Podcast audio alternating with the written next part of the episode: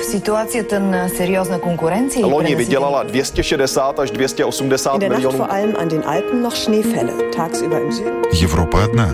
Европейцев миллионы. erinevalt kahest varasemast õhtust on tänane möödunud tunduvalt. Idag så besökte vdn Michael O'Leary Jobbik azonban bejelentette, hogy egyetlen rendezvényen sem Разные взгляды на жизнь в программе «Европа лично».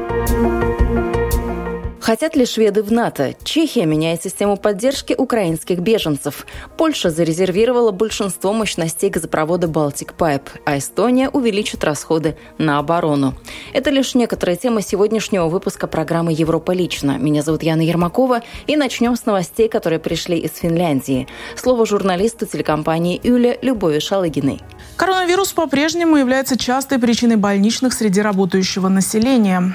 Число людей, получающих от социального ведомства Кела пособия, компенсирующие потерянный заработок, стремительно увеличилось во время пандемии и продолжает оставаться высоким. До коронакризиса компенсации, связанные с инфекционными заболеваниями, получало чуть больше 100 человек в год. В 2020 году такие пособия получило уже 27 тысяч человек. В этом году за первые 4 месяца число получателей выросло до 120 тысяч. Из Финляндии отправляемся в Польшу. Польская компания зарезервировала большинство мощностей газопровода «Балтик Пайп» для поставок газа с шельфа Норвегии.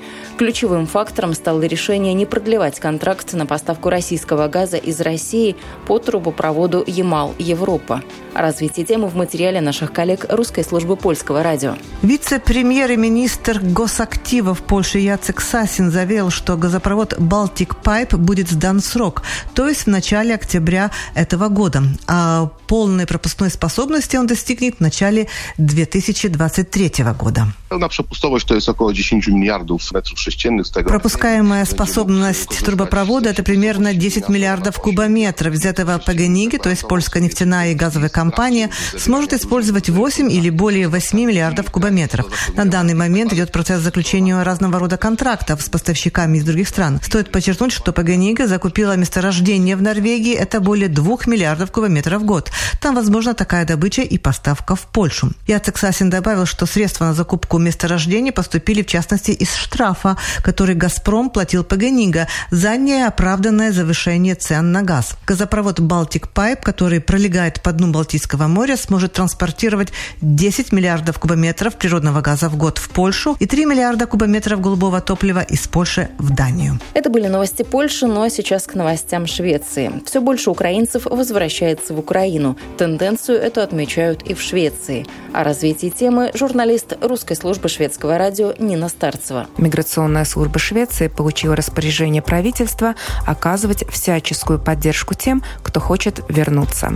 Сюда входит покрытие дорожных расходов, предоставление информации о безопасности и информация о том, как много беженцев намерено вернуться домой. На сегодняшний день, по информации украинской стороны, в Украину возвращается больше людей, чем ее покидает. Ежедневно границу на въезд в Украину пересекают около 25 тысяч человек. Продолжим новостями Швеции. Вступление Швеции в НАТО – шаг, который долгое время считался немыслимым и на который власти в Стокгольме пошли неохотно, несмотря на сильную общественную и парламентскую поддержку. Хотят ли обычные шведы в НАТО? Это выясняли наши коллеги, журналисты Deutsche Welle по-русски. Обычно все встречи президентов проходят с помпой и церемониями. Но на этот раз обстоятельства экстраординарные, поскольку все озабочены одним – войной России против Украины. Финские и шведские лидеры буквально творят историю, завершая процесс подачи заявок на вступление в НАТО. Шаг, который долгое время считался немыслимым в Стокгольме и на который власти пошли неохотно, несмотря на сильную общественную и парламентскую поддержку.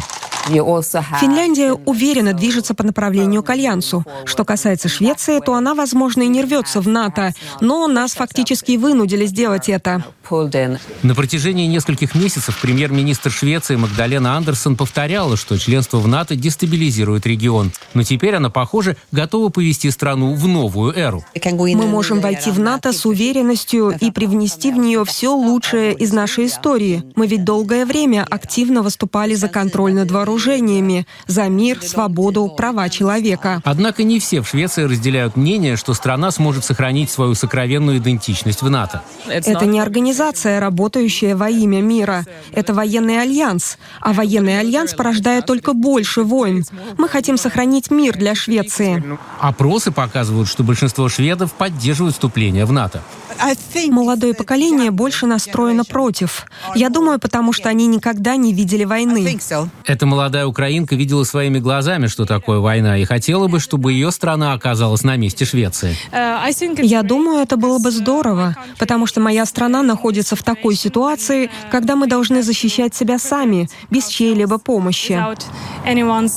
Но до сих пор закон фактически не допускал оказания военной помощи Швеции со стороны каких-либо других стран, кроме как в случае войны.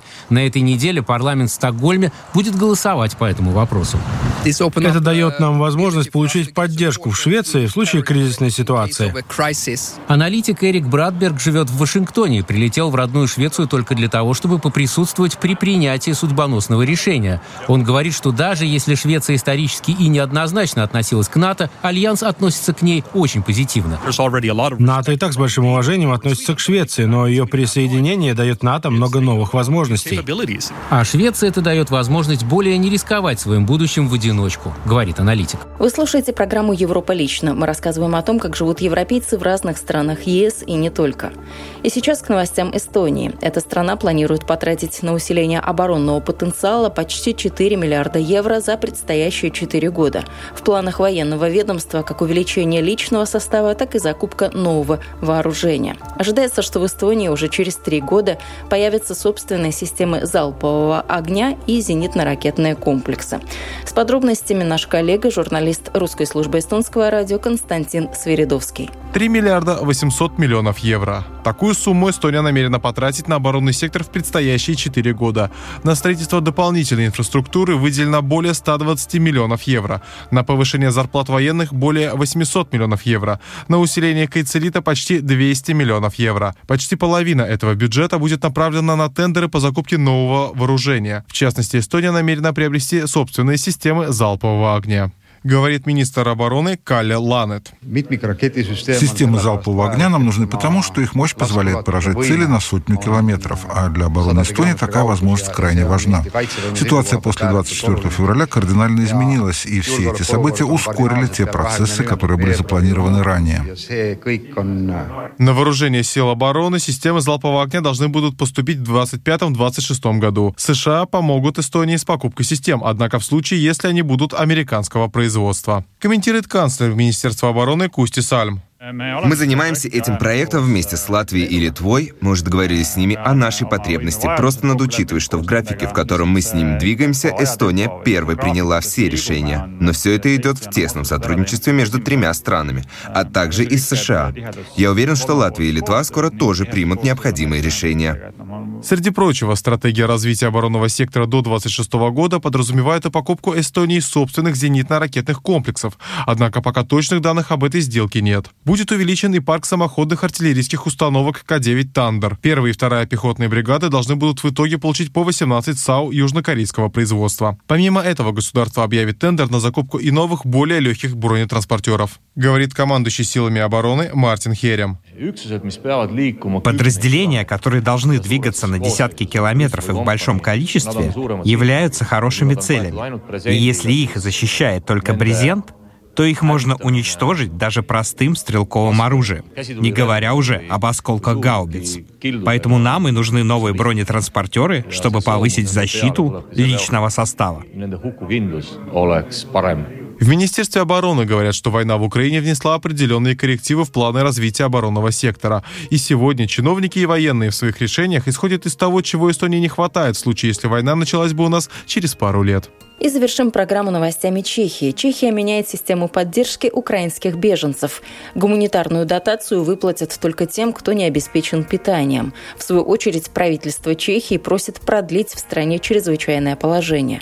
Об этих и других нюансах журналист русской службы чешского радио Антон Каймаков. Правила ЧП позволяют руководству государства быстрее и эффективнее руководить процессом приема и размещения беженцев, а также предоставления им разного рода помощи помощи. Чешским гражданам, в отличие от периода эпидемии коронавируса, чрезвычайное положение никаких ограничений не приносит. Как подчеркивает премьер-министр Чехии Петр Фиала, речь идет о последнем продлении режима чрезвычайного положения. Že над tím... Я вовсе не являюсь ярым сторонником чрезвычайного положения. Это мера вынужденная. Некоторые шаги просто невозможно осуществить, если не действует особого режима. По сравнению с другими странами, мы сейчас с притоком беженцев справляемся весьма хорошо. Это подтверждено статистическими данными. 340 тысяч человек, которые пришли на нашу территорию, прошли регистрации, 50 тысяч украинских беженцев нашли себе место на трудовом рынке, что замечательно. Это означает, что беженцы встают на собственные ноги, уходит зависимость от государства, и наоборот, они начинают даже платить какие-то налоги. Это замечательные показатели.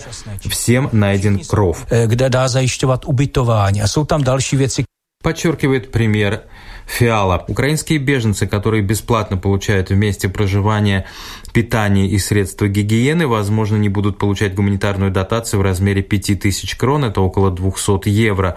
Вопрос обсуждает парламентский комитет по социальным вопросам. Поправка также передана на рассмотрение кабинета. В данный момент беженцы имеют право на получение дотации в размере 5000 крон на покрытие первоначальных расходов. Деньги выплачиваются за месяц, в течение которого они получили визу защиты. Дотация может выплачиваться также в течение еще пяти месяцев, если беженец подтвердит отсутствие иных источников дохода. Некоторые политики из числа оппозиции критиковали такую систему, заявляя, что некоторые граждане Украины въезжают в Чешскую республику лишь с целью получить гуманитарную субсидию. Среди других нововведений выплата дотации солидарности владельцам жилья бесплатно поселившим украинцев, даже в случае, если беженцы сами оплачивают газ и электроэнергию. В настоящий момент остро стоит вопрос с беженцами из числа украинских цыган. Сотни человек в ожидании регистрации ночуют на Пражском главном железнодорожном вокзале и в специальном палаточном городке в столичном районе Троя. Положение усугубляется отсутствием мест для размещения беженцев непосредственно в Праге. Мэрия просит ввести в действие систему перераспределения, которая позволяет отправить беженцев в иные регионы страны, там, где есть свободное жилье. Я si myslím, že to reálné řešení je a dobré nejspíš. Я думаю, что это хорошее, вероятно, действенное решение. Большое количество беженцев сейчас живет в не совсем достойных или стабильных условиях. Многие распределены по гостиницам или хостелам, которые в ближайшее время будут востребованы туристами. Можно перераспределить беженцев с учетом предлагаемых в регионах трудовых вакансий, мест в школах и детских садах. Мне кажется, что с таким переселением беженцы могут согласиться. Комментирует директор организации по оказанию помощи беженцам Мартин Розумак. Представитель данной НКО уверен, что подключение госструктуры четверть века профессионально и достойно занимающейся решением проблем беженцев может в том числе решить проблему цыган, ночующих на Пражском железнодорожном вокзале. У госуправления, напоминает Мартин Розумак, есть для этого достаточное количество сотрудников и соответствующий бюджет. Что касается скопления украинских беженцев, в первую очередь цыганской национальности на Пражском вокзале, то, по словам премьера Петра Фиалы, нельзя сказать, что государство недооценило положение. Пoctivě říkám, žádnou radost z toho nemám a, a ne všechno se prostě musí... То, что происходит в Праге, меня совсем не радует, но невозможно проблемы решить за несколько дней. С тремя стами тысячами человек мы справились почти без больших сбоев, а размещение нескольких сотен вызывает проблемы. Необходимо комплексное решение. Дело в том, что многие, кто входит в эту группу, являются не только украинскими, но и венгерскими гражданами, причем украинским языком они не владеют.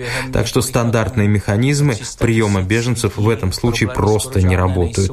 Надо точно выяснить, есть у прибывших к нам людей венгерское гражданство или нет. Если венгерский паспорт есть, то на предназначенную для беженцев помощь они не имеют права, так как являются гражданами Европейского Союза. Если это не так, то на них распространяются абсолютно все правила, касающиеся остальных беженцев из Украины. Председатель чешского правительства также отметил, что что важно ускорить процесс проверки цыган, который до недавнего времени притормаживала венгерская сторона. Вы слушали программу «Европа лично». Этот выпуск подготовила я, Яна Ермакова. По материалам наших русскоязычных коллег в Польше, Германии, Швеции, Чехии, Эстонии и Финляндии. Всего доброго и до новых встреч в эфире.